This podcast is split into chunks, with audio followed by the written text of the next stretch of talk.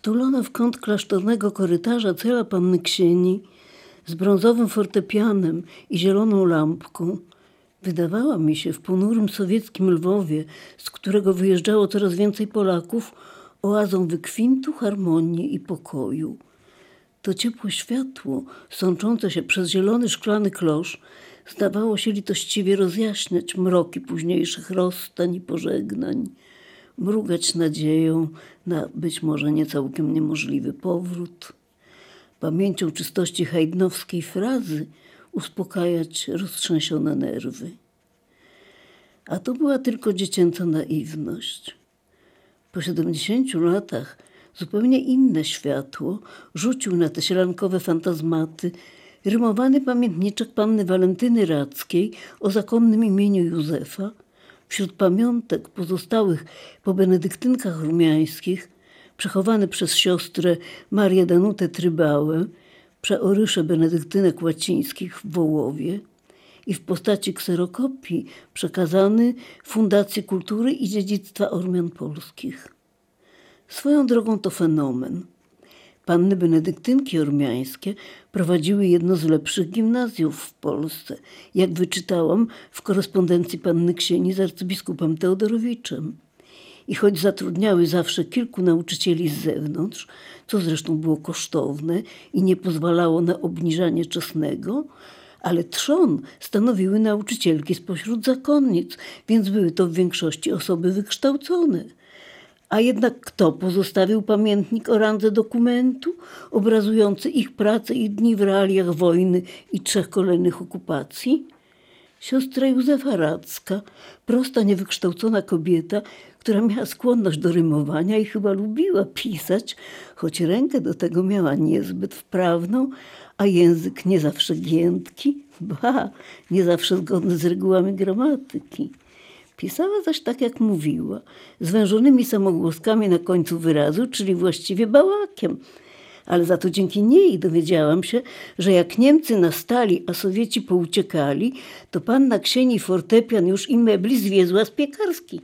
Czyli fortepian i meble przywiozła z ulicy Piekarskiej. No dobrze, ale skąd się w ogóle fortepian znalazł na Piekarskiej i dlaczego? I co w ogóle tam było? Trzeba wracać do początku. Otóż pamiętnik pisany od roku 1942, czyli już podczas okupacji niemieckiej, rozpoczyna się tak. Wstąpiłam do klasztoru w roku 1938. Pierwsze kroki poszłam do kaplicy, zobaczyłam zasłonięty obraz prześlicznej Matki Dziewicy. I dalej. Słodko było modlić się wszystkim i mnie w tej cichej rumiańskiej kaplicy. Ale jak wiadomo, niedługo już mogło być słodko i cicho. W roku następnym wybuchła wojna. Gdy zły wróg i szatan bomby na Polskę i Lwów rzucali, więc u nas ludzie na korytarzu nocowali, bo uchodźców dużo było. Jak można, to się ich umieściło. Od kul i głodu się ich ratowało i jedzenie się im gotowało. To bardzo istotny i charakterystyczny obrazek dziejów miasta.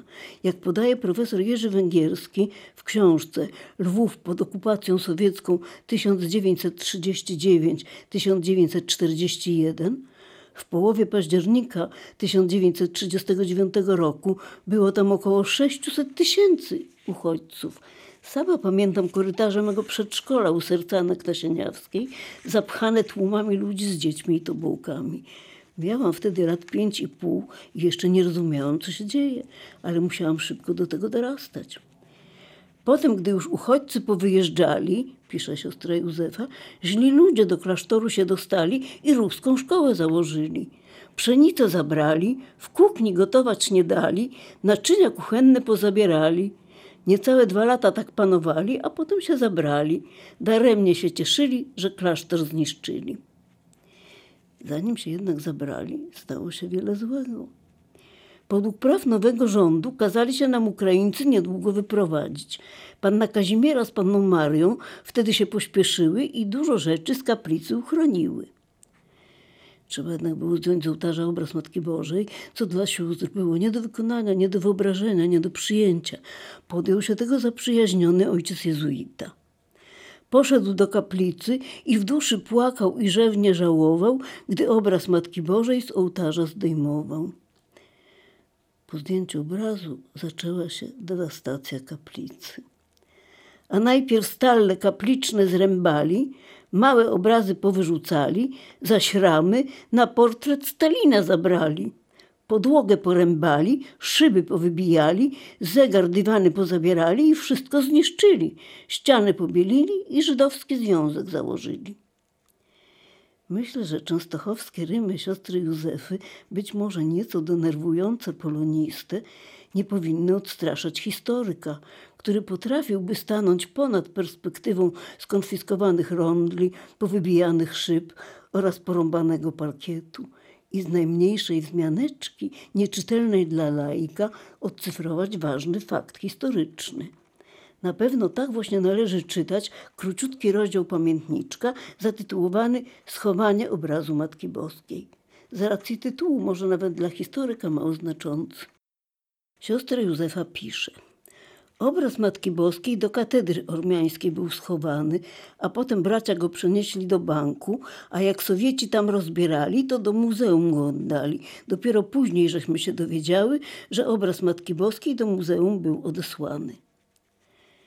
Pamiętniczek siostry Józefy to byłby również, jak mi się wydaje, interesujący materiał dla edytora – bo ofiarowany pani Romeo Brodzkiej przez siostrę Marię skopiowany klocek zawiera dwie wersje tekstu. Obok oryginału, pisanego niewprawną ręką autorki, pojawia się tu odmiana tekstu, zapisana według wzorców kaligrafii, przy czym korygująca formy gramatyczne i stylistyczne pierwowzoru, a także uściślająca pewne szczegóły merytoryczne. Oto ten sam tekst, przytoczony przed chwilą, tym razem w wersji poprawionej. Obraz Matki Boskiej z kaplicy w katedrze został schowany, zaś później bracia przenieśli go do skarbca w banku Mons Pius. Lecz jak Sowieci bank zabierali, to obraz do muzeum oddali. Myśmy się później o tym dowiedziały i dzięki Bogu obraz odebrały. Tu wprawdzie i siostrę Józefę i jej redaktorkę zdają się bardziej interesować koleje losu obrazu niż całe owe wydarzenie związane z bankiem Mons Pius ale jednak redaktorka podaje nazwę banku, precyzuje, że chodzi o jego skarbiec i że Sowieci go zabierali. A to był jeden z najbardziej tragicznych momentów w dziejach Kościoła Ormiańskiego w Polsce. Moment, kiedy Sowieci wpadają do banku Monspius w związku z odkryciem tzw. Tak skarbu poznańskiego. Tu uwaga do bywalców współczesnego Lwowa. Kiedy w kontekście historycznym mówimy o Mons Pius, nie chodzi bynajmniej o stylową restaurację w zaułku ormiańskim, choć działa ona rzeczywiście w budynku niegdysiejszego banku o tej właśnie nazwie. Mons Pius to znaczy Góra Miłosierdzia. Były to tak zwane banki pobożne, udzielające kredytów najpierw darmo, a potem na bardzo niski procent – Kościół bowiem przeciwstawiał się lichwie i lichwiarzom, którzy często pożyczali nawet na 80%. Pierwszy taki bank w Polsce powstał w XVI wieku w Krakowie z inicjatywy samego Piotra Skargi. W XVIII wieku w Lwowie, gdy bank przy katedrze łacińskiej ledwo zipał, działały cztery takie banki przy ormiańskiej katedrze. Ormianie po prostu mają zawsze mieli głowę do interesów. Zastawiano przeważnie złoto i biżuterię. W roku 1939 dotarły do Lwowa ewakuowane z Poznania kasy tamtejszego banku charytatywnego, a ich opiekunowie zdecydowali się w tajemnicy przekazać kosztowności do banku Mons Pius przy katedrze ormiańskiej i klasztorowi ojców dominikanów.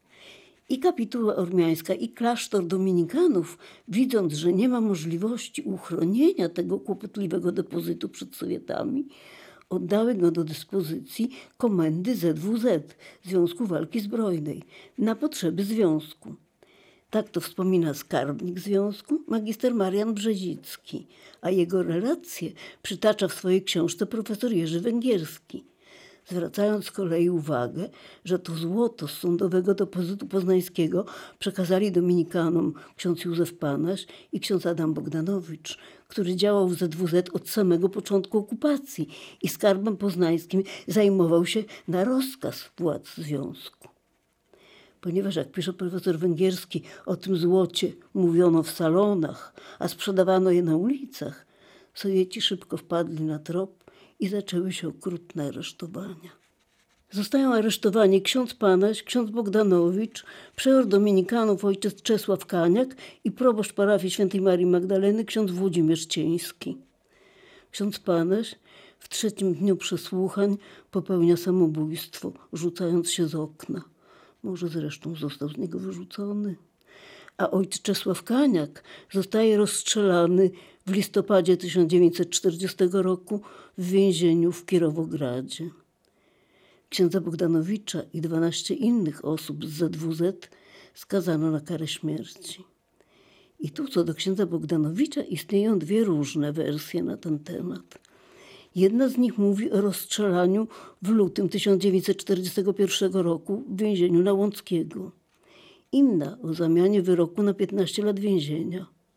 Wedle tej drugiej w Brygitkach w nocy z 24 na 25 czerwca, mój Boże, w noc następną po świętojańskiej, grupa studentów po ucieczce Sowietów uwalnia część więźniów. Byli wśród nich dyrektor Lwowskiego Banku Monspius, ksiądz Wiktor Kwapiński i ksiądz Adam Bogdanowicz.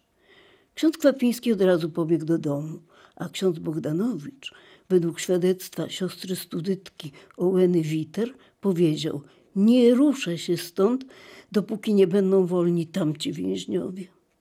I zaczął pracować przy ich uwalnianiu. Ale o czwartej rano Sowieci wrócili i dokończyli zbrodniczego dzieła. Niedarmo przed laty na ścianie katedry ormiańskiej Jan Henryk Rosen w orszaku pogrzebowym świętego Odilona namalował księdza Bogdanowicza z szeroko otwartymi, płonącymi, niezapomnianymi oczami. A tymczasem ksiądz Infułat Kajetanowicz, administrator diecezji, następca arcybiskupa Teodorowicza, stara się w miarę możliwości zachować od zniszczenia wiekowy dorobek kościoła ormiańskiego. Nabożeństwa w katedrze lwowskiej, jak również w świątyniach na terenach diecezji odbywają się regularnie, pisze współczesny historyk Jurij Smirnow. Natomiast siostry Urmianki przenoszą się do swego folwarku na pochulankę, bynajmniej nie z własnej woli, nie na wywczasy. W poprawionej wersji pamiętniczka czytamy – Wkrótce kazano nam klasztor opuścić. Powiedziano nam, że zakonnice nie mogą mieszkać w tym budynku, gdzie młodzież się kształci. Nieco sprzętów przewiozłyśmy na pochulankę, a rzeczy i naczynia trochę u znajomych się schowało, co można było, to się ratowało. Ja także trochę drobiazgów klasztornych zebrałam i sprzedawałam. Z tego grosza się żyło, bo rubli znikąd nie było. W kwietniu księgi z siostrami na pochulankę przyjechały i za klasztorem bardzo żałowały. A tymczasem w Lwowie, gdy już Ukraińcy sami zostali, wszystko z klasztoru pozabierali. Inwentarz szkolny na Piekarską ulicę przewieźli i szkołę tam przenieśli. Co do mnie jestem bardzo ciekawa, trudno dociec, czy chodzi w tym miejscu o siedzibę seminarium nauczycielskiego, czy klasztor sióstr sakramentek, tam w okolicy Piekarskiej, nie wiem. Szafy biblioteczne porębali, książki poniszczyli, kraty w rozmównicy powyrywali, niczego się nie bali, nawet sznury na strychu zabrali. Natomiast jak Niemcy nastali, a Sowieci pouciekali, pisze własnoręcznie siostra Józefa, panna Ksieni z panną Franciszką z siostrami się martwiła i trochę rzeczy klasztornych już sprowadziła, a fortepian już i mebli zwiezła z piekarski. I tu zaczyna powoli do mnie docierać, jaką rolę odgrywać miał wówczas w życiu zubożałych i niedożywionych siostrzyczek legendarny brązowy fortepian panny Ksieni, oświetlany ciepłym blaskiem zielonej lampki.